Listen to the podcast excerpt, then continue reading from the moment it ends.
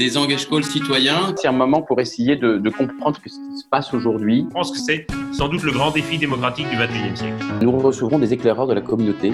Et pour s'adapter, il faut changer. D'où l'importance de mettre en chantier ce récit et de le faire émerger. Regardez comment on est capable de changer nos comportements. Spécialistes du climat, de la démocratie, artistes, prospectivistes. C'est plus notre monde, quoi.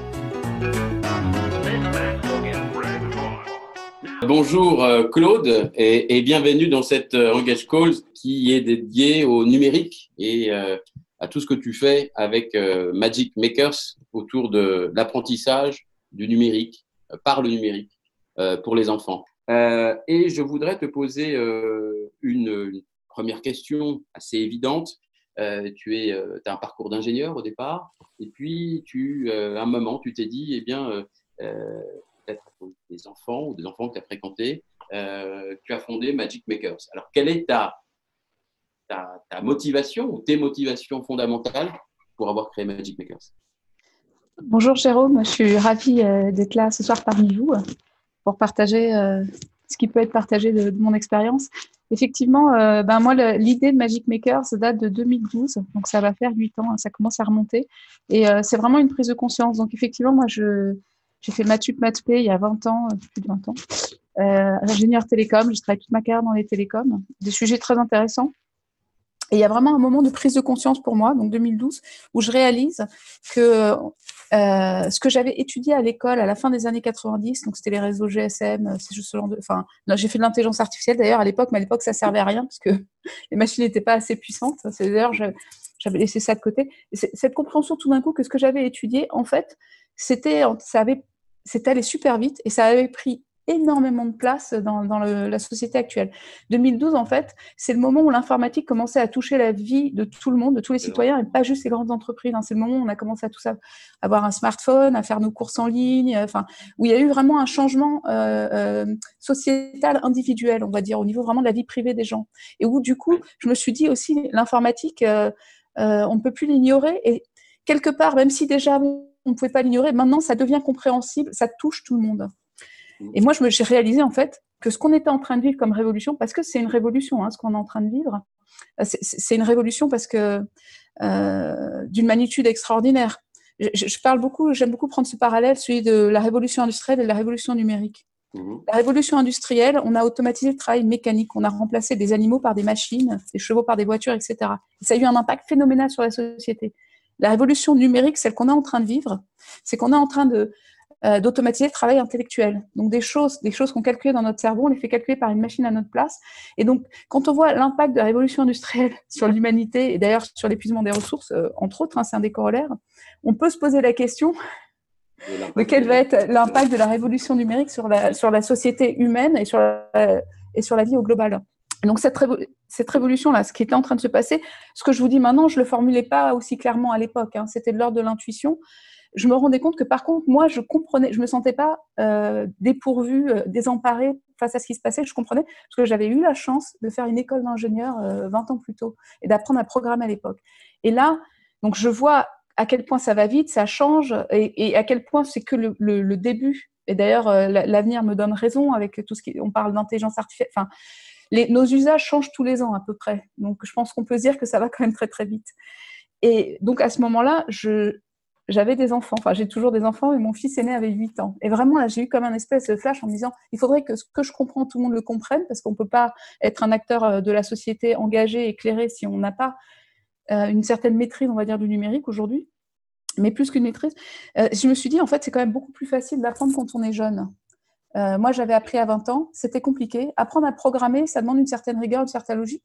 Et surtout quand on est adulte, c'est pas très fun parce qu'il faut pas mal d'efforts avant d'obtenir un résultat, un site web, une application. Enfin, et surtout, d'autant plus à l'époque. Et vraiment, je me suis dit, en fait, si j'attends que les enfants, euh, enfin, si on, ne s'adresse qu'aux adultes qui ont 20 ans et que c'est un parcours, euh, on va dire, du supérieur, ça ne servira, enfin, c'est trop tard, on a déjà perdu 80% de la société, en fait. Et par contre, si on on invente quelque chose pour les enfants, quelque chose de simple, de concret, de ludique. Je suis sûre que n'importe quel enfant peut comprendre l'informatique. Et du coup, mon objectif, hein, et ça l'est toujours, c'est de changer le rapport de l'homme à la machine. C'est qu'on sorte d'un rapport qui est celui d'une grande partie de la population qui est je ne comprends pas et j'ai peur. J'utilise, ça me rend service, mais je ne comprends pas ce que j'utilise, j'en suis pas maître, et quand même, souvent, j'ai peur. Et je ne le maîtrise pas. Et je ne le maîtrise pas surtout. Et moi, l'idée, c'est déjà de renverser le paradigme. Un enfant qui a codé son propre jeu, et on, peut, on sait le faire pour des enfants de 7 ans facilement, simplement, eh ben, il ne va plus jamais regarder un ordinateur ou un smartphone de la même manière.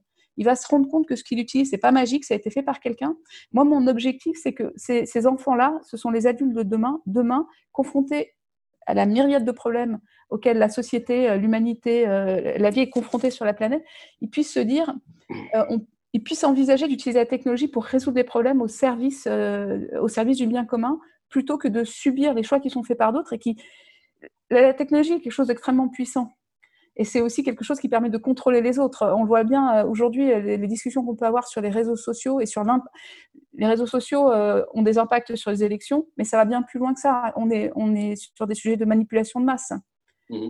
Et donc, il y a ça permet de faire des choses extraordinaires en bien et en mal, comme tout outil. Hein. C'est le sens et l'intention qu'on met derrière qui vont permettre de résoudre des problèmes pour le bien commun ou au contraire d'asservir une grande partie au service d'une minorité. Et donc, redonner le, pouvoir à chacun sur ça, ça me semblait crucial et commencer par les enfants. Et ça m'a donné donc l'idée de, de Magic Makers. De Magic Makers. Alors, qu'est-ce que ça fait Magic Makers concrètement? Qu'est-ce que ça permet? Magic Makers, ça donne aux enfants le pouvoir sur la technologie. Bah, concrètement, c'est des ateliers. Euh, on a inventé toute une méthode pédagogique qu'on a déployée. On va permettre aux enfants de venir en atelier euh, une fois par semaine, comme un cours de sport ou de musique. Ils peuvent faire des stages aussi chez nous. Et ils vont, de manière, c'est pas des cours, c'est de manière concrète et ludique, ils vont apprendre tout de suite à créer des choses, à manipuler. Alors, je parle de manipuler. Quand vous faites un jeu, vous, on a des outils qui sont très on simples. On n'est plus manipulé par les, par les, euh, par les GAFAM, on, on, manipule le web. On a inversé le rapport de force. En fait. Exactement. Exactement. On leur permet de créer des choses avec des outils adaptés à leur âge. Donc, les petits vont créer des petits jeux vidéo. Euh, ils vont pouvoir construire des petits robots qui vont programmer. Euh, c'est toujours en commençant simple et concret mais et toujours en permettant à chacun de faire son propre projet. Donc, c'est pas des cours où si tu fais ça, ça va marcher, si tu fais comme ça, tu as un site web à la fin. C'est qu'est-ce que tu voudrais mettre sur un site web? Et ton jeu, tu, qu'est-ce que tu as envie de raconter? Et là, ils vont choisir leur personnage, le fond, et ils vont apprendre à coder pour faire bouger le personnage, pour lui faire choper euh, la, pomme et compter les points, etc. Et ils vont c'est ce que j'appelle la manipulation, même si elle est virtuelle. Après, c'est aussi la manipulation avec les robots. Ils vont vraiment euh, euh, manipuler les concepts, le concept euh, la logique informatique, ben, effectivement, mon personnage, il fait exactement ce que je lui dis. Je prends une instruction, puis une autre, puis une autre. Il avance, il tourne. Et quand ça marche pas, du coup, qu'est-ce que j'ai pas bien fait? Ça, en fait, ce que je suis en train de vous décrire, c'est concevoir un algorithme. Et quand on le fait comme ça, petit bout par petit bout, eh ben, demain, on est capable de faire quelque chose de beaucoup plus complexe. Euh, et donc voilà, c'est vraiment des ateliers pour apprendre à créer en codant. Et pas juste pour apprendre à coder. Opérationnellement, on va aller vite là-dessus, mais ça, se passe où? Ça se passe dans les écoles? Ça se passe euh, alors, historiquement, on avait des centres. Euh, on avait ouvert un, premier centre en 2014 euh, à Paris dans le 9e, puis dans le 15e, puis euh, on en a ouvert aussi un à Bordeaux. de plus en plus, on se développe avec des établissements partenaires, et puisque finalement, c'est d'extrascolaire, donc c'est après l'école, donc les enfants vont venir après l'école, le mercredi, le samedi. Dans leur, propre école ou dans leur propre Exactement, et du coup, c'est beaucoup plus simple pour les parents, c'est beaucoup plus simple pour tout le monde en fait. C'est un peu moins fun que dans nos centres, mais ça reste aussi beaucoup plus pratique, et donc ça permet de toucher plus de monde. Et là, avec euh, la, crise sanitaire, on a basculé tous nos ateliers en visio. Et on s'est rendu compte qu'on arrivait à le faire très bien fonctionner, y compris avec des enfants primaires. Euh, et du coup, maintenant, on a de fait créé une nouvelle offre où on peut faire nos ateliers aussi à distance, mais en répliquant cette dynamique de groupe. Ce n'est pas un cours où je suis tout seul en ligne. C'est bien un atelier avec Zoom où je suis avec d'autres enfants, où l'animateur va montrer des choses, je vais pratiquer, je vais pouvoir montrer ce que j'ai fait aux autres, avoir du feedback, etc. Et donc, on le fait également à distance maintenant. Et qu'est-ce que ça, euh, on élargira après, mais qu'est-ce que ça permet aux enfants? Qu'est-ce que ça développe chez eux? Qu'est-ce que voilà. Alors, plein de choses. Le, plus évident, je dirais, ça c'est lié pour ceux qui ont fait la programmation, à la, à la rigueur de la programmation, c'est la logique. Parce que la programmation, c'est tu donnes des instructions à une machine pour qu'elle les fasse à ta place. Donc, tu dois maîtriser le process, euh, tu dois décomposer en étapes simples euh, et tu dois conceptualiser, etc. Et donc ça, c'est un travail d'une grande logique et d'une grande rigueur. On peut d'ailleurs aussi également utiliser des maths parce que souvent, quand vous êtes dans un jeu, euh, vous faites tirer un personnage des choses. En fait, souvent la trajectoire, c'est de la géométrie. Hein, ou ça peut être des fonctions mathématiques, etc. Euh, donc, ça permet de manipuler beaucoup de concepts. On peut manipuler le langage, on peut raconter une histoire. Donc, ça permet de manipuler beaucoup de concepts et donc euh, qui sont transverses et qui ne sont pas juste euh, liés à la programmation. Et ça, c'est une chose, on va dire, c'est presque des, des compétences, on va dire, un peu techniques. Oui. Mais nous, là, ce qui est extrêmement important pour nous, et c'est lié à la manière dont on enseigne, c'est toutes les compétences, les soft skills que les enfants vont pouvoir développer. Déjà, la première chose, nous, on leur propose de développer leur créativité, puisqu'ils vont créer leur jeu, ils vont s'exprimer, et donc, ils vont... Euh, ils vont pouvoir, euh, encore une fois, c'est pas des exercices qui résolvent, hein, mais c'est une matière d'expression. Euh, et là, c'est l'informatique, des petits défis, en fait, en quelque sorte. Oui, c'est des petits c'est- On va leur proposer des types de projets. Et sur ce type de projet, ils vont pouvoir customiser, euh, choisir leur univers, etc. Choisir ce qui leur- parle. Et en termes de complexité, ils ne vont pas tous faire la même chose. Encore une fois, il faut, il faut le voir comme un mode d'expression. Donc ça, c'est la créativité. L'informatique se prête à, à une autre compétence euh, très importante et finalement peu enseignée euh, dans l'éducation nationale, malheureusement, c'est euh, l'essai-erreur. En Mhm. informatique, ça ne marche pas du premier coup. Et c'est pas grave, en plus, quand on se plante, ben, on peut recommencer autant de fois jusqu'à ce que ça marche. Mhm. Euh, et d'ailleurs, c'est un, jugement qui est purement objectif. hein. c'est la machine, enfin, ça marche ou ça marche pas. Et du coup, il est prouvé hein, que c'est en testant ce qui ne marche pas qu'on comprend ce qui marche et qu'on l'apprend. Beaucoup plus que quand on te donne la bonne solution euh, du premier coup. Et donc, cette démarche d'itération, de test-erreur, elle est extrêmement importante. C'est la démarche aussi de l'innovation. hein. Et ça, c'est clairement au cœur de ce qu'on fait et ce qu'ils vont développer beaucoup. Et concrètement, en fait, euh, dans toute cette démarche un peu de pédagogie projet, on va leur proposer, ben, comme de créer leur propre projet, ils vont apprendre à mener un projet à bien, définir l'objectif, qu'est-ce que je veux faire, Euh, voir comment je vais y arriver, se rendre compte que en fait c'est trop compliqué, que ça ils savent pas le faire, mais ça ils savent le faire. Donc décomposer un problème complexe en problème plus simple pour pouvoir résoudre et imbriquer pour arriver à faire quelque chose de complexe. On leur apprend aussi à ben, trouver par eux-mêmes. Ça marche pas, comment je fais? Je demande à mon voisin. Partager. Euh, je parlais tout à l'heure de la notion de groupe, du fait qu'ils apprennent, euh, qu'ils sont plusieurs et qu'ils peuvent. Il y a beaucoup d'apprentissage qui se fait par les pairs en se montrant des choses les uns les autres, ce qui fait que le groupe progresse plus vite que si chacun était tout seul. Tu parles d'apprentissage par, pardon, par les pairs, est-ce que tu irais jusqu'à parler de, de méthodes collaboratives, d'intelligence collective C'est des choses que vous faites un peu, c'est plus difficile, je suppose? Exactement. Euh, ça, c'est parmi nos axes d'amélioration. Il y a une question d'âge aussi.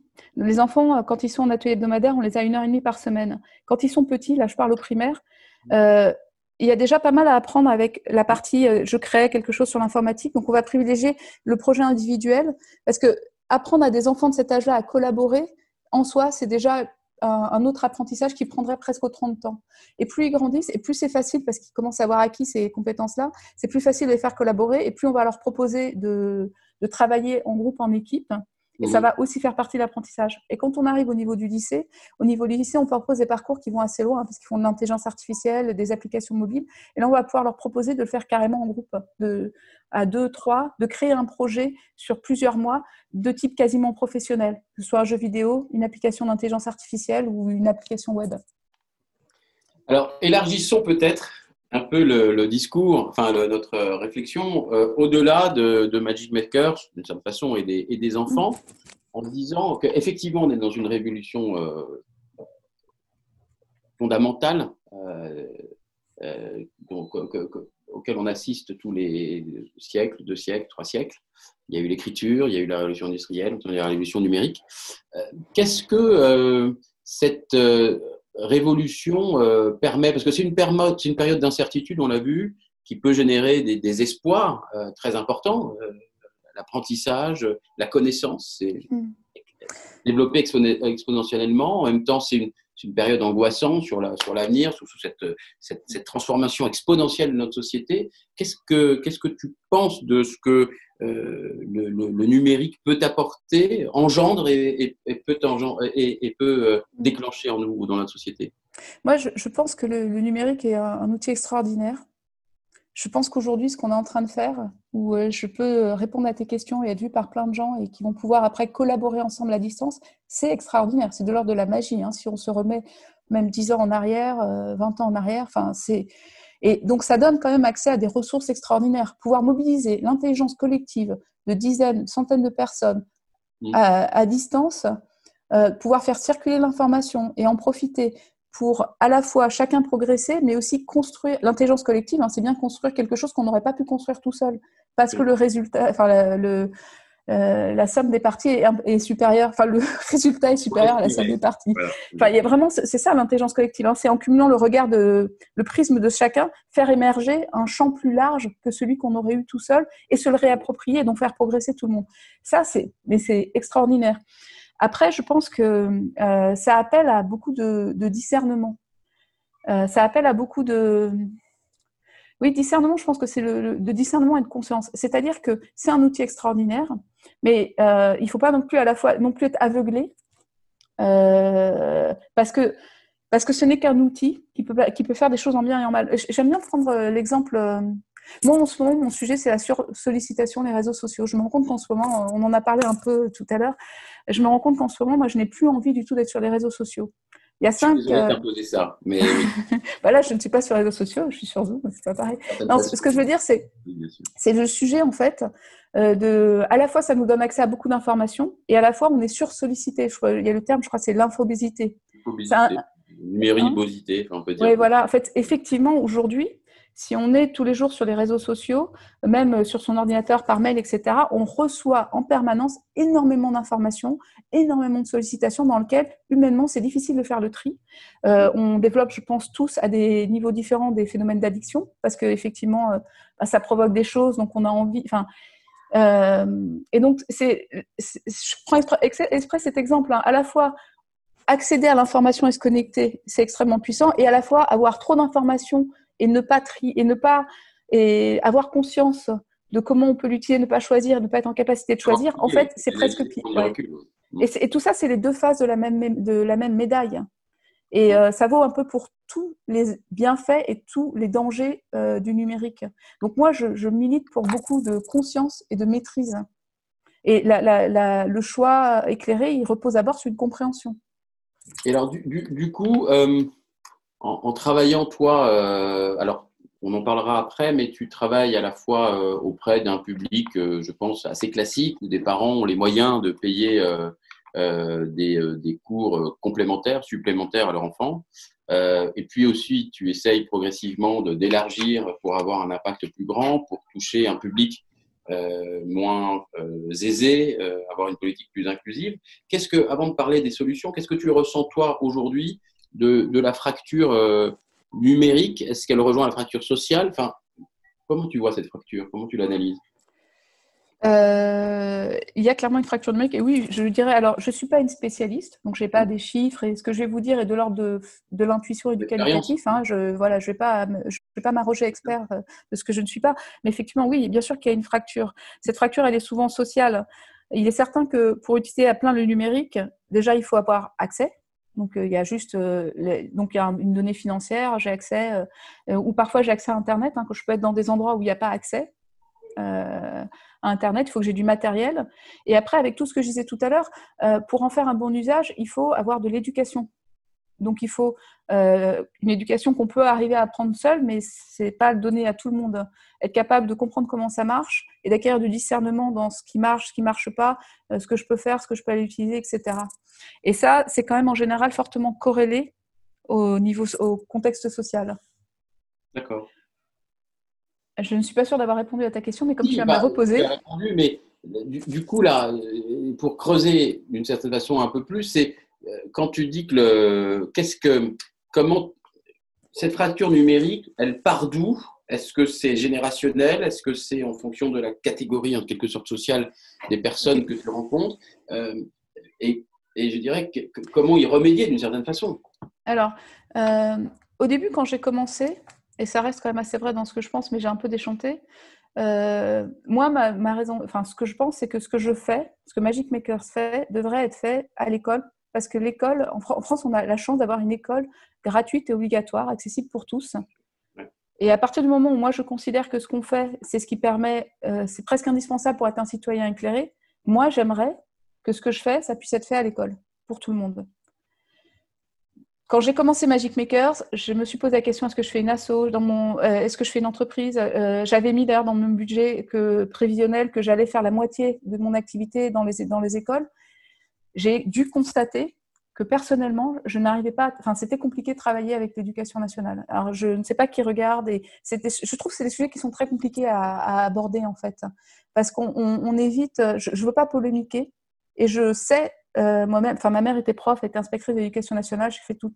Je suis une enfant du public euh, et je sais que les gens qui sont profs, la plupart euh, sont là pour de bonnes raisons et veulent le bien des enfants. Mais force est de constater que le système, en dehors, des individus, que le système n'est pas ouvert à l'innovation, que le système d'ailleurs n'encourage pas l'innovation à l'intérieur de, à l'intérieur du système, et que quelqu'un comme moi qui arrive en disant, voilà, quand je suis arrivée en 2012, 2013, 2014, en disant, voilà, apprendre à coder aux enfants, euh, avec une démarche pédagogique qui est différente, qui d'ailleurs repose sur des postulats qui ne sont pas ceux de l'école traditionnelle, hein, il faut se le dire, c'est pas de l'éducation descendante, c'est une éducation où euh, on va laisser à chaque enfant euh, prendre la main, la main sur ce qu'il fait, etc. Et, le prof d'ailleurs ne sait pas toujours et il n'a pas honte de dire qu'il ne sait pas et qu'il va chercher avec l'enfant. Nous, c'est ce qu'on demande à nos animateurs. Hein. voilà, donc c'est quand même une posture qui est radicalement différente. Eh bien, c'est très compliqué. le système aujourd'hui n'est pas fait pour prendre ça et en tirer le bénéfice et l'intégrer. D'accord. Et donc, concrètement, je me retrouve à le faire en dehors du système. Et j'ai fait, fait des choses. Hein. J'ai fait le projet ClassCode, par exemple, avec INRIA, où on a créé des ressources pédagogiques, des MOOC en ligne, pour que les profs ou les éducateurs du populaire gratuitement puissent se former c'est pas mal comme résultat. En cinq ans, on a eu euh, à peu près 80 000 personnes qui sont passées euh, sur le parcours. Bien sûr, tout le monde n'a pas fini, mais il y a plein de ressources unitaires qui sont utilisables et je sais que ça a servi. Mais globalement, on est bien loin de l'impact que ça pourrait avoir parce que ça, demande, ça repose encore une fois sur le fait que des individus motivés se mobilisent en plus de leur temps de travail sans ressources pour le faire. Donc ça repose encore une fois sur la motivation intrinsèque de, certaines personnes et ce n'est pas soutenu de fait par le système. Euh, c'est ce que tu es c'est ce que tu essayes de faire tout de même aujourd'hui, mm. euh, même si euh, tu dois d'abord euh, t'occuper de, de, ton entreprise pour qu'elle survive, pour qu'elle vive, pour qu'elle se déploie. Mais tu as en parallèle cette ambition d'avoir une démarche plus inclusive, plus ouverte. Mm. Qu'est-ce que tu réussis à faire aujourd'hui dans cette, dans cette dimension-là, dans ce chemin-là?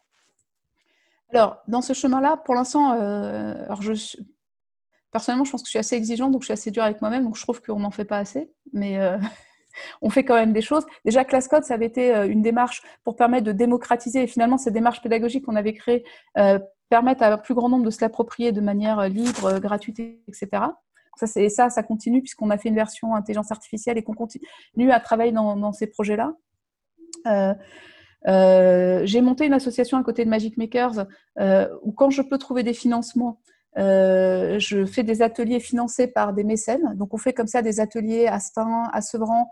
Ce qui fonctionne bien, c'est qu'on fait un partenariat avec une asso locale euh, de soutien scolaire. Enfin, il y a des assos locales qui, qui cherchent déjà, qui, s'occupent des, enfants sur le terrain. Et nous, on va apporter la compétence euh, de l'apprentissage du code créatif dans ce contexte-là. Et là, ça fonctionne très, très bien. Et donc, c'est ce qu'on fait à Stein, c'est ce qu'on fait à Sevran. Mais on est sur des volumes. Dans ce cas-là, tu formes euh, les, les, formateurs dans ces associations? Comment tu procèdes? Alors, pour l'instant, dans ces, dans ces dispositifs-là, on fait plutôt un partenariat. C'est-à-dire que les associations, elles, elles vont euh, s'occuper de trouver les jeunes. Souvent, elles ont un espace. Et nous, on va arriver avec le matériel et on va animer les ateliers avec la compétence euh, d'animation. typiquement, effectivement, c'est bien que tu parles de, cet axe de formation parce que c'est aussi quelque chose, moi, auquel je crois beaucoup. On a développé la, aujourd'hui, en fait, c'est un métier qui n'existait pas, enseigner le code aux enfants. Donc, mon premier métier, c'est de former des animateurs qui, délivrent les ateliers pour nous. Donc, on en a à peu près 60-70 en ce moment. Euh, et donc, on va fêter nos 6 ans en juin. En 6 ans, on a développé une vraie compétence de formation. on est en train de développer cette compétence en formation externe pour proposer à qui veut euh, et pour être en capacité euh, de former des animateurs du périscolaire. On pourrait former des enseignants s'ils le souhaitaient, mais encore une fois, le système n'est pas tellement fait pour que des gens extérieurs au système viennent former à l'intérieur. Donc, mmh. il y a pas, en tout cas, il n'y a pas de budget pour ça. Donc, euh, mais moi, je crois beaucoup effectivement à, ce, à ce, cet angle de la formation pour pouvoir diffuser, former ceux qui le souhaitent pour que dans leur contexte, ils puissent s'approprier notre capacité à accompagner les jeunes et l'adapter à leur contexte. Ça pourrait fonctionner d'ailleurs sur des, euh, éducateurs spécialisés, euh, sur des enfants à handicap par exemple, qui, à qui on pourrait ajouter cette compétence. Euh, il y a plein de cas où ça pourrait marcher. Pour l'instant, on, le fait, hein, mais ça reste encore sur des petits volumes. D'accord. Et alors, si tu rêvais, si tu n'éc- tu n'écoutes pas, enfin, si, de ton envie évidemment d'excellence, bien sûr, ton exigence, mais si tu te disais, voilà, mon rêve, ce serait de former euh, X milliers, millions, centaines de milliers, millions de personnes. euh, euh, c'est quoi ton rêve en fait? Là, il y a 400 000 profs en France. Hein? Il y a 400 000 profs en France. Donc c'est les 400 000 profs que tu voudrais. Euh, Et après, tu as toute l'éducation populaire. Alors, tout le monde n'a pas besoin, nous, il y a quand même pas mal de choses qui se sont développées, mais je suis sûre qu'on pourrait aider beaucoup. En vrai, Ah, moi, j'adorerais former tous ceux qui accompagnent des enfants. Et c'est ça ta priorité euh, dans ton développement, puisque ton, ton, ton- ta volonté d'inclusion, tu, tu, tu, tu penses que le, ce serait plus efficace ou plus impactant si tu arrivais à former ceux qui sont au contact des enfants? Je pense que ça démultiplierait plus l'impact. Pour l'instant, ce n'est pas encore ma priorité parce que pour l'instant, euh, j'ai une entreprise à faire tourner et que le volant d'affaires n'est pas suffisant pour prendre le relais. Bien sûr. Donc Ouais. pour l'instant, je continue. euh, et puis c'est aussi parce que nous-mêmes, on enseigne à des enfants qu'on a une compétence très forte qu'après, on peut euh, transmettre par euh, la formation. D'accord. Euh, on va, euh, avec Laura, commencer à ouvrir la, parole à nos auditeurs, aux spectateurs, je ne sais pas comment les appeler. Donc, n'hésitez pas, si vous voulez poser une question, vous levez la main droite. Je vais faire une petite blague sans dire je le jure. Et puis, vous, voilà, bah, on va directement ouvrir, puisqu'il y a Stéphane Gillot qui veut poser une question. Laura, si tu peux avoir la gentillesse d'ouvrir le micro de Stéphane et on sera ravi d'accueillir sa question. Stéphane, on t'écoute. Il y a toujours un petit décalage. Bonsoir à vous. Bonsoir Bonsoir. Claude et Jérôme. Merci pour toutes les informations. Alors, euh, moi, j'ai beaucoup apprécié le concept de Magic Maker, ce que je découvre, hein, qui euh, permet effectivement de retourner la façon dont euh, un humain, d'autant plus un enfant, va se servir de la technologie plutôt que de dépendre de la technologie. Et j'ai juste la petite question de l'avocat du diable, qui est par rapport justement au temps d'écran. Mm. Voilà, sur les enfants, voilà, comment euh, vous vous positionnez par rapport à ça? Est-ce que Euh, c'est pas le- un souci ou un frein? Alors, pour le coup, le temps d'écran des enfants est un vrai sujet. Euh, mais le sujet derrière le temps d'écran, c'est la qualité du temps d'écran. Euh, c'est ce qu'on fait dessus, en fait. Euh, nous, ce qu'on. Alors. Au-delà du fait qu'il faut, voilà, qu'il faut monitorer le temps d'écran de ses enfants, enfin, il faut, faut voir avec eux ce qu'ils en utilisent, l'impact que ça a, etc. Euh, nous, ce qu'on propose, c'est un temps d'écran, on va dire, intelligent. Ils vont se faire passer du temps sur l'ordinateur, mais c'est un temps où ils vont être en train de comprendre et en train de faire. Et d'ailleurs, euh, souvent, ce qui est reproché, un des impacts en fait euh, d'un temps d'écran trop important ou du fait du zapping, etc., c'est que les enfants ont moins l'habitude de se concentrer longtemps. Je vous garantis que chez nous, quand ils sont en train de concevoir un jeu vidéo, ils peuvent rester concentrés super longtemps parce que euh, ça demande, euh, Mm. ça demande de la réflexion et de l'attention. Donc, on a plutôt une activité qui va développer la capacité d'attention que la réduire. Euh, donc, moi, et mon autre argument par rapport à- au temps d'écran, c'est d'avoir conscience que les ordinateurs ne vont pas disparaître. Enfin, les, les écrans ne vont pas disparaître. En tout cas, tant qu'il y a de l'électricité, il y aura de l'informatique. Tant qu'il y a de l'électricité, il y a d'Internet, et il y en aura de plus en plus parce que c'est très efficace et c'est très utilisé. Nous-mêmes, en tant qu'adultes, on passe euh, combien de. Je ne sais pas c'est quoi le pourcentage de notre vie éveillée qu'on passe sur des écrans, et pas forcément en mal. hein. Euh, Moi, je considère que ce que je suis en train de faire maintenant, c'est du temps d'écran extrêmement bénéfique. Enfin, j'espère en tout cas. En tout cas, Oui, c'est pas, je ne le mettrai pas dans, dans le temps d'é- dans le temps d'écran euh, qui, euh, euh, qui m'enlève de l'énergie, euh, qui m'enlève de l'attention, euh, qui me, me, me permet de fuir la réalité. Je n'ai pas l'impression d'être en train de faire ça là. Et donc, comme les, les- les écrans ne vont pas disparaître, justement, donner les moyens à nos enfants assez tôt de comprendre et de, de l'utiliser à bon escient, avec discernement, avec conscience, c'est le meilleur service qu'on peut leur rendre. Parce qu'à contrario, à trop contrôler et à trop réduire, euh, on les empêche peut-être de se confronter à la difficulté et d'apprendre, de développer des stratégies. On n'est pas en train de les aider à développer des stratégies pour euh, ne pas développer une addiction aux jeux vidéo, par exemple, Oui, d'accord. Ok. ou, ou, euh, ou- ou aux réseaux sociaux. Enfin, donc moi, je suis pour un, usage éclairé. Ouais, c'est une autre façon de s'en servir. Quoi. Ouais. Ouais. Parce que, parce que ça peut apporter beaucoup. D'ailleurs, en termes d'apprentissage, euh, enfin, il y a énormément à attendre du numérique, euh, notamment en termes. Euh, on parle, si on parle d'intelligence artificielle, on parle beaucoup de ce qu'on appelle l'adaptive learning. À partir du moment où on sait mesurer, on sait voir ce qu'un enfant a compris ou pas compris, on peut orienter plus rapidement vers les activités dont il a besoin. Et c'est d'ailleurs ce que fait un enseignant. mais il le fait avec le temps qu'il peut disposer individuellement pour chaque enfant. Si euh, des logiciels bien faits et au service de la pédagogie peuvent permettre à un enseignant de gagner énormément de temps euh, et de voir, des, de voir des choses en fait sur le niveau d'un enfant qu'il n'a pas le temps lui de voir quand il a une classe de 20 à 30 enfants. Donc euh, il y, a comme ça énormément de bénéfices extraordinaires qu'on peut tirer du numérique s'il est utilisé intelligemment avec conscience. Ok. Ok, merci. Merci, pour euh, ta intéressante question, Stéphane. N'hésitez pas à lever la main. je vais enchaîner sur une autre question qui est euh, peut-être un peu plus politique d'une certaine façon.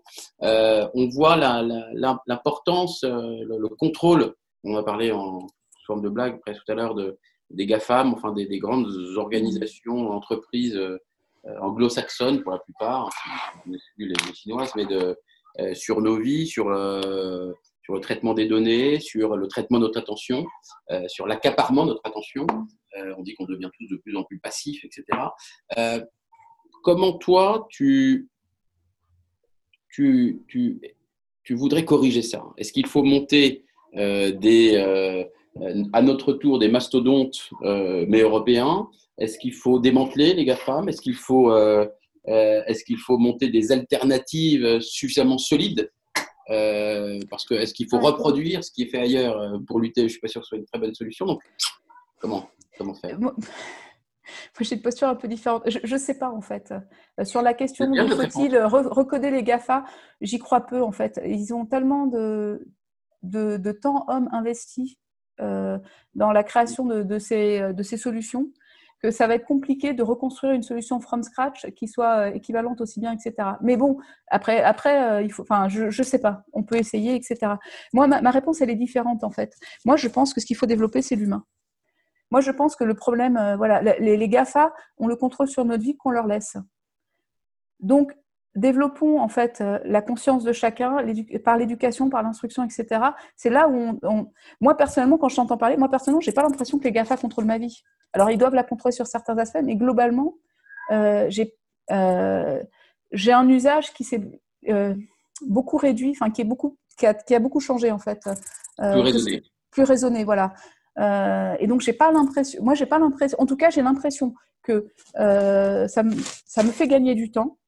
J'ai plus l'impression que c'est à mon service et que ça m'aide plutôt que de me faire euh, manipuler ou prendre tout mon temps ou, ou gagner, enfin, ou, ou, prendre tout mon argent quelque part, hein, ou trop influencer ou ce que tu veux. Donc on en revient que je, peut-être que, que je surestime mon, ma capacité mais néanmoins, je pense que la vraie solution, plus que euh, c'est pas forcément de faire comme eux ou d'être en guerre contre les GAFA, c'est plutôt de développer l'humain, de développer la conscience, euh, le discernement, la réflexibilité, la relation entre nous, la vraie relation. Parce que quand on a, on a une capacité à avoir de vraies relations avec les gens, on peut le faire à distance aussi. On peut avoir, enfin, c'est le, sujet, c'est plutôt la capacité à s'ouvrir à l'autre, euh, à être vulnérable et, et à toucher, enfin, à se faire toucher par l'autre et à toucher l'autre on, a aussi aperçu pendant le confinement ou ailleurs euh, euh, déjà avant, évidemment, que qu'il peut y avoir un, lien euh, humain par le numérique. exactement, exactement. Donc, forcément lien, on peut même en créer des nouveaux, quitte après avoir une résonance dans, la, dans ce qu'on pourrait appeler la vie réelle, la vie plus. Exactement. Moi, je pense qu'il faut plutôt développer l'humain que, que faire la guerre aux machines. D'accord. Je prends la question de Richard, Laura, s'il te plaît. Voilà.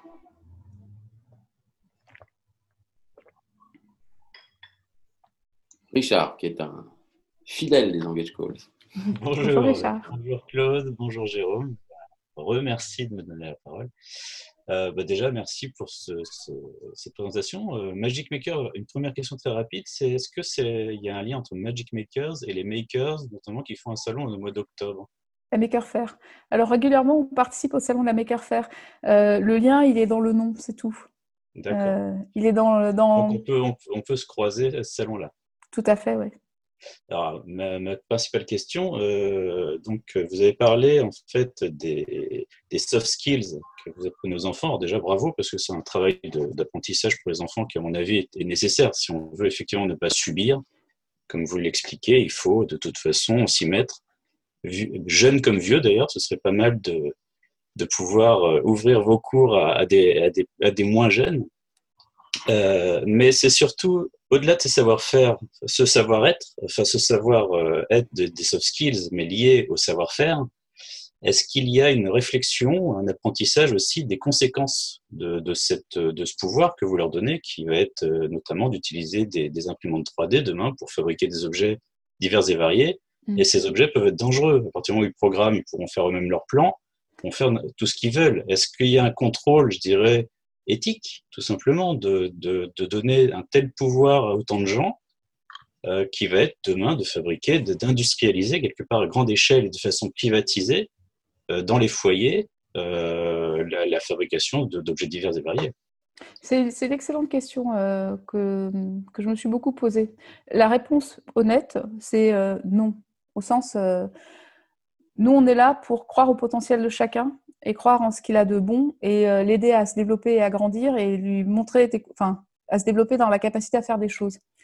Et on intervient peu sur le champ de la morale et de l'éthique. On pourrait, hein, euh, c'est une vraie question. Il se trouve qu'il y a juste un, élément pratique qui est que nos ateliers durent une heure et demie, que dans une heure et demie, c'est beaucoup de pratique et c'est justement finalement peu de théorie. Donc, il va y avoir des échanges qui vont se faire. Euh, on a une charte d'ailleurs de bonne conduite, etc. Donc, il va y avoir pas mal d'échanges qui vont être faits autour de pourquoi on fait les choses, à quoi ça sert, comment on fait les choses en bienveillance. C'est dans nos valeurs. Par contre, on ne fait pas de cours sur euh, quelle serait une bonne utilisation, une mauvaise utilisation. Enfin, on passe pas énormément de temps dessus, pour être très honnête. C'est une très bonne question d'ailleurs euh, de jusqu'où va la responsabilité. Je vous poserai, enfin, je vous dirai juste une chose pour jouer l'effet papillon sur votre personne. Ouais. C'est posez-vous la question de ce qu'a pu penser Oppenheimer quand il a mis au point la bombe nucléaire. La, la... pense à peu près pareil. Et aujourd'hui, je pense que c'est une question qu'il faut se poser à nouveau. C'est-à-dire que moi, je vois la... vous dit, en réalité, je vois la, le côté de la médaille. Comme je disais, il y a toujours deux côtés à la médaille. Hein. Moi, je vois le côté de la médaille où euh, je permets à des jeunes d'utiliser le numérique pour résoudre des problèmes. En faisant ça, je permets à des jeunes d'utiliser le numérique pour contrôler d'autres personnes. Mais là, là je fais juste l'avocat du ouais, diable. Mais, mais moi, je considère qu'à un moment, ça dépasse aussi ma responsabilité. Oui, tout à fait. Je ne peux pas aller jusqu'à être, je ne me considère pas comme responsable de ce que dans 20 ans, les gens qui sont passés dans mes ateliers feront.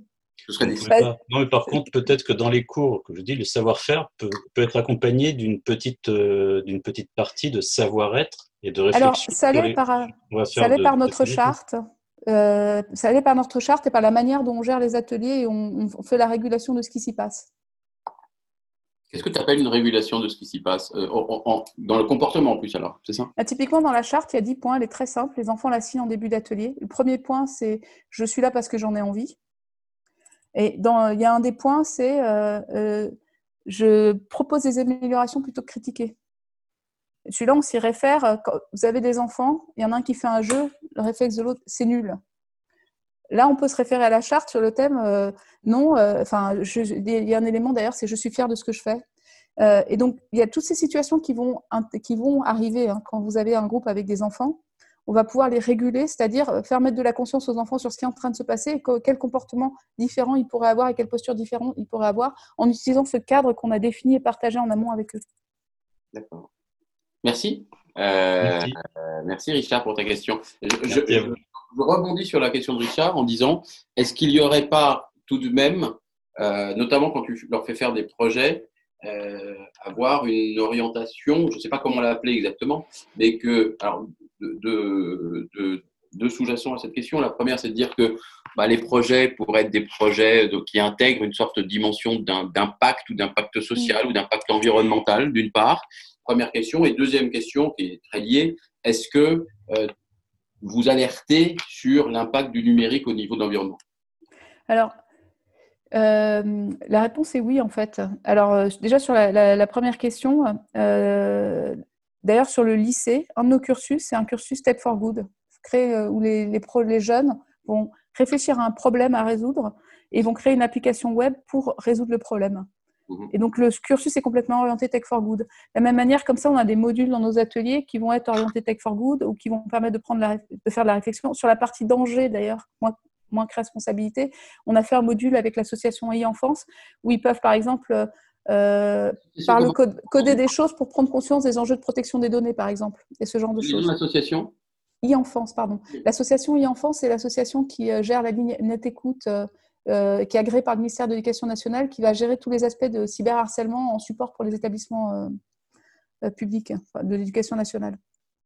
Et donc, ils sont hyper calés là-dessus. Donc, on a, on a conçu justement ce module dans une idée de se dire, voilà, ce sera plus facile pour eux de comprendre les impacts autour de la protection des données, par exemple, s'ils ont plus codé une application, ils ont vu ce qu'on pouvait faire.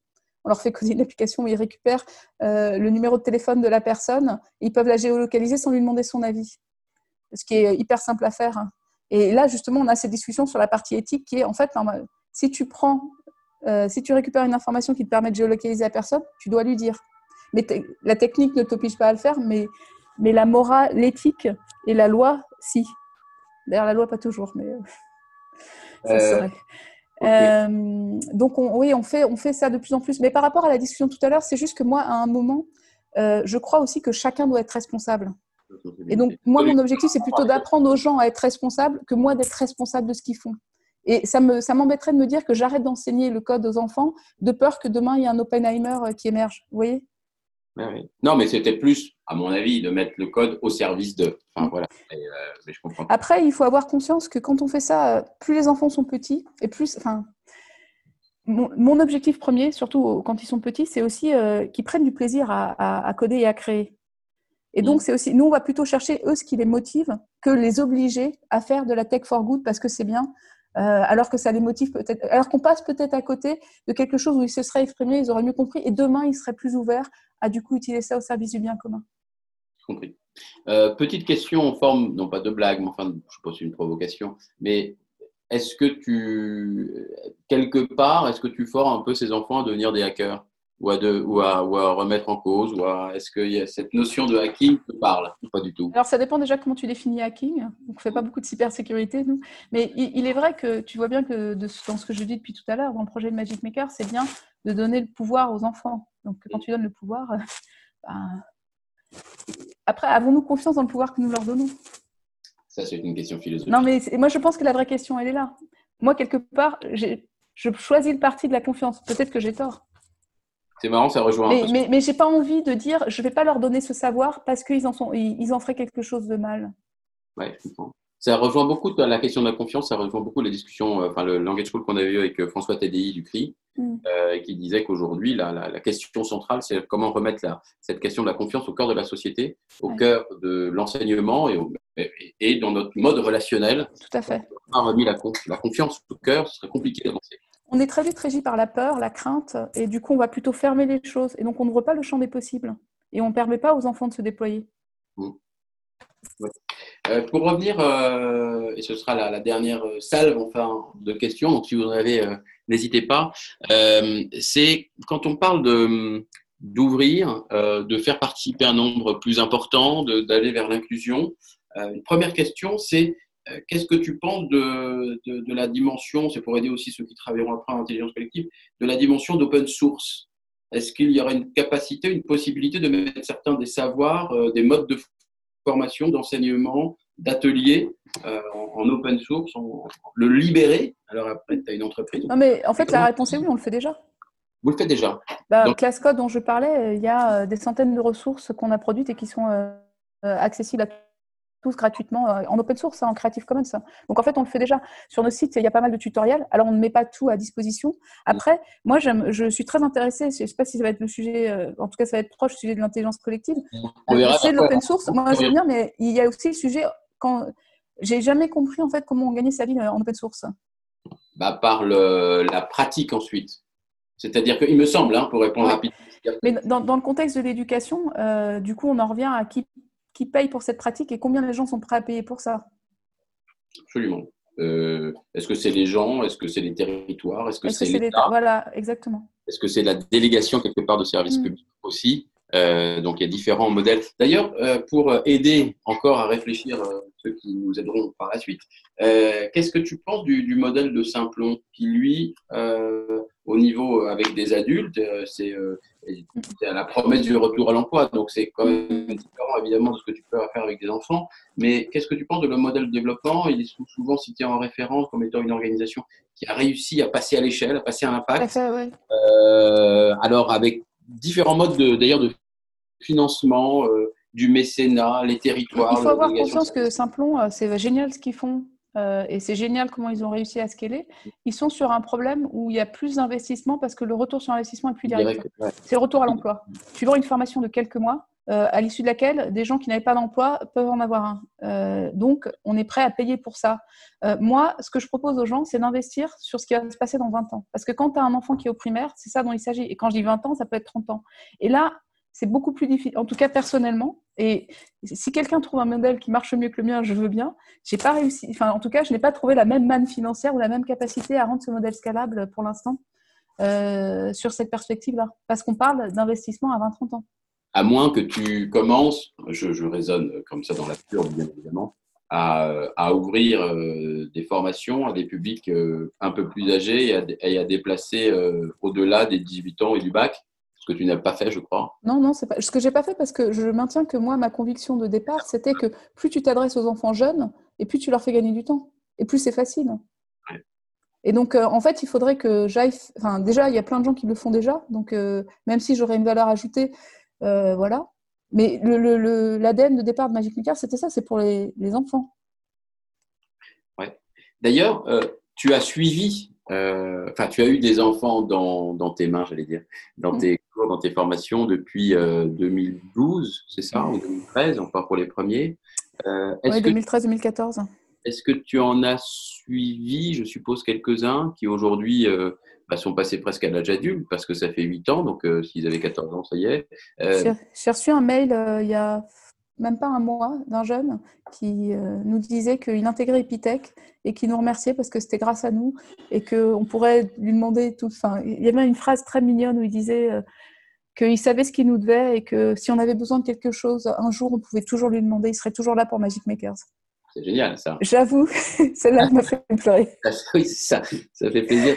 En- Donc oui, il y en a comme ça. Tu vois, j'en ai un autre euh, qui faisait partie des premiers et euh, l'année dernière, euh, il a eu quand il a eu euh, quand il a eu 15 ans, il est revenu en disant je veux animer. Il avait commencé à 11 ans chez nous. Alors en dessous de 16 ans, c'est très compliqué. Donc je lui ai dit écoute, il faut écrire l'inspection de travail et tout pour et euh, quand il a eu 16 ans, il est revenu en disant ça y est, j'ai 16 ans là, je peux y aller. Et donc il a alors animé. Oui, il a il a animé des stages. On l'a enfin on l'a formé, on l'a payé, il a animé et c'était ça s'est super bien passé. Et qu'est-ce que tu dirais, du coup, le, la, la compétence, le savoir-être, je sais pas, qui finalement, avec le recul, euh, te semble la, celle que vous, avez, que vous arrivez le plus à développer? Qu'est-ce que vous, en quoi, qu'est-ce qui vous apportait le plus aux enfants euh, Leur enrichissement, c'est, quoi finalement le cœur de ce que vous leur apportez? Je pense se sentir capable. La confiance en eux, un peu, Ouais. dire, c'est ça? Mm. Tu sais, souvent, ils arrivent à faire des choses que leurs parents n'arrivent pas à faire. C'est certain. Et là, c'est assez gratifiant. Euh, on va élargir avant de, malheureusement bientôt, de devoir euh, clore cet, cet engage call pour passer à la seconde phase. Euh, on essaye toujours, enfin, on pose toujours cette question en fait de savoir euh, dans quelle, euh, dans quelle société euh, on aimerait vivre demain, peut-être aujourd'hui, et quels finalement seraient nos présents, nos futurs désirables. Si tu devais les caractériser, ces futurs désirables pour toi, j'aime pas trop le mot futur parce qu'on a l'impression que c'est dans 30 ans, mais peut-être demain, quoi. À quoi il ressemblerait? Qu'est-ce que quel serait ton rêve en fait? Je crois que quand tu m'avais posé la question, j'avais dit avoir du temps, non? C'est pas ça ah, Ouais, ça c'était peut-être pour toi. Non, avais, Ouais. à un moment, tu avais parlé de ralentir. Oui, c'est ça. C'est, euh, c'est... Tu pourrais développer ça? Ouais, euh, mais c'est un peu en lien avec l'exemple que j'ai pris tout à l'heure sur la, la sursollicitation. euh, euh, c'est revenir à l'essentiel et prendre le temps des choses importantes, sans courir tout le temps partout et sans croire que si on n'a pas fait 10 trucs dans la journée, on a raté notre vie. Euh, ça, ça c'est peut-être aussi lié à la période qu'on vient de vivre de, confinement, hein, qui a été quand même, alors pour nous, une période très active, parce qu'on a basculé tous nos ateliers à distance, donc ça n'a pas du tout été une période contemplative, mais néanmoins, c'était une période où j'ai pas eu, où j'ai été beaucoup moins sollicitée. Il n'y avait pas d'événements, de, enfin, de parole, de, euh, de gens à rencontrer, euh, euh, de déplacements à faire. Et quand euh, euh, le simple fait aussi, tu de tra- travailler de chez soi et donc de pouvoir consacrer plus de temps à soi-même et à ses proches, tout en en, en, faisant avancer, enfin tu vois, en travaillant, en, faisant avancer. Oui. euh, euh, euh, c'est quelque chose euh, où je me suis dit, ah, en fait, ça doit être possible d'avoir des modes de vie plus équilibrés, plus justes. Je ne sais pas si ça parle.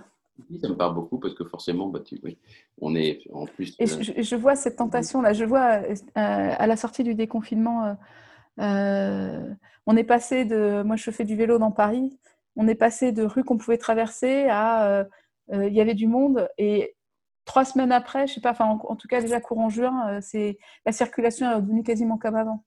Avec le bruit, avec euh, les gens qui vont vite, avec. euh, euh, le truc qui m'a frappé, c'est les, les- les cyclistes qui recommencent à, à- à se doubler, limite à s'engueuler, à essayer de gagner deux secondes sur le, le temps de déplacement. Mais pourquoi faire oui. Voilà, mais pourquoi faire? Mais pourquoi faire? Donc, euh, prendre du temps et, euh, et se souvenir, ce qu'on avait essayé de voir, ça c'est marrant parce que, évidemment, tu es sur des sujets assez proches que François Tadei euh, lui disait aussi de, de se souvenir, euh, ce que disait d'ailleurs Jean Viard en première euh, Engage Call, il y a deux mois et demi, penser à se souvenir des apprentissages, de ce que l'on a Mm. appris euh, intimement, euh, au niveau collectif aussi, de ce temps euh, si particulier que nous avons traversé et pour essayer de les intégrer, ne pas les oublier, de se les remémorer, de se les revisiter. euh, Et du quand coup, on je pense qu'il faut surtout les revivre parce qu'un apprentissage, ça s'ancre par la pratique. Et donc, si on a découvert quelque chose qu'on fait différemment, qu'on a fait différemment, c'est voir comment on peut continuer et, et que ça faisait du bien, c'est voir comment on peut continuer. Et c'est en le faisant, enfin, en n'arrêtant pas de le faire finalement, que ça va devenir quelque chose euh, de normal et de naturel. Oui, apprendre, c'est c'est répéter et surtout expérimenter finalement. Exactement. On ne devient pas un pianiste sans avoir refait des gammes, refait des gammes. Ouais, ouais, des Et je dirais, tu vois, j'irais au-delà de juste se remémorer euh, ce qu'on a appris, c'est continuer à vivre ce qu'on a appris. Mhm. Et à vivre aussi de nouvelles choses, hein, on bouge tout le temps, mais euh, Je suis d'accord, je suis bien d'accord avec toi. Euh, dernière euh, question ou dernière discussion, on t'avait demandé euh, une œuvre d'art que tu aurais partagée avec nous. Tu rigoles? Et parce que je me souviens de ma réponse. figure-toi qu'en fait, malheureusement, on va, être, on va la diffuser, donc tu vas même la voir apparaître sur l'écran. Là, les invaders que l'on voit sur les murs de nos, de nos, de nos villes, pourquoi? Qu'est-ce que ça t'évoque Euh, On comprend un peu le numérique, mais pourquoi en, en particulier Oui, alors déjà parce que ça sert à rien. Ce qui est potentiellement le propre d'une œuvre d'art, tu vois, c'est que ça sert vraiment à rien, des petites mosaïques sur les murs. Et pourtant, ça, ça, ça peut véhiculer plein de choses et plein de. euh, déjà concrètement, c'est, c'est- enfin, ce qui représente physiquement, hein, c'est, l'envahi- c'est, c'est les envahisseurs, les invaders. En plus, ils sont pixelisés, donc euh, par rapport à toutes les craintes qu'on peut avoir euh, du numérique qui nous envahit, qui prend le contrôle, c'est comme si c'était matérialisé. Et en même temps, par ailleurs, ça reste un truc euh, fun, drôle, où nous, on, on s'amuse à les collectionner avec mon mari. Et du coup, on fait des balades en vélo, on va dans des endroits où on serait jamais allé et on voit des trucs qu'on n'aurait pas vus. Et donc, en fait, c'est- ça crée une forme de sérendipité. Euh, Ça ouvre le champ à autre chose. Euh, voilà, mais euh, je n'ai pas, de, je n'ai pas beaucoup plus euh, à dire dessus. Détailler ou euh, philosopher sur l'invaders, mais quelque chose qui, toi, te fait réagir, nourrit et te Qui, permet. qui- qui m'amuse en fait et qui me détend et, euh, ouais, et qui est proba- probablement un peu plus profond que ça n'en a l'air.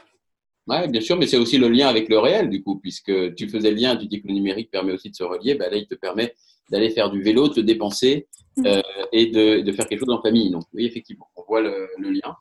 Euh, ma chère Claude, merci infiniment d'avoir consacré une heure de ta vie suroccupée à, à ces engage calls. Merci euh, de nous avoir appris ton, euh, apporté ton, ton regard sur cette question du numérique, de l'inclusion et de rapport entre le- le- l'enfance et le numérique qui est évidemment fondamental dans, pour les années qui viennent.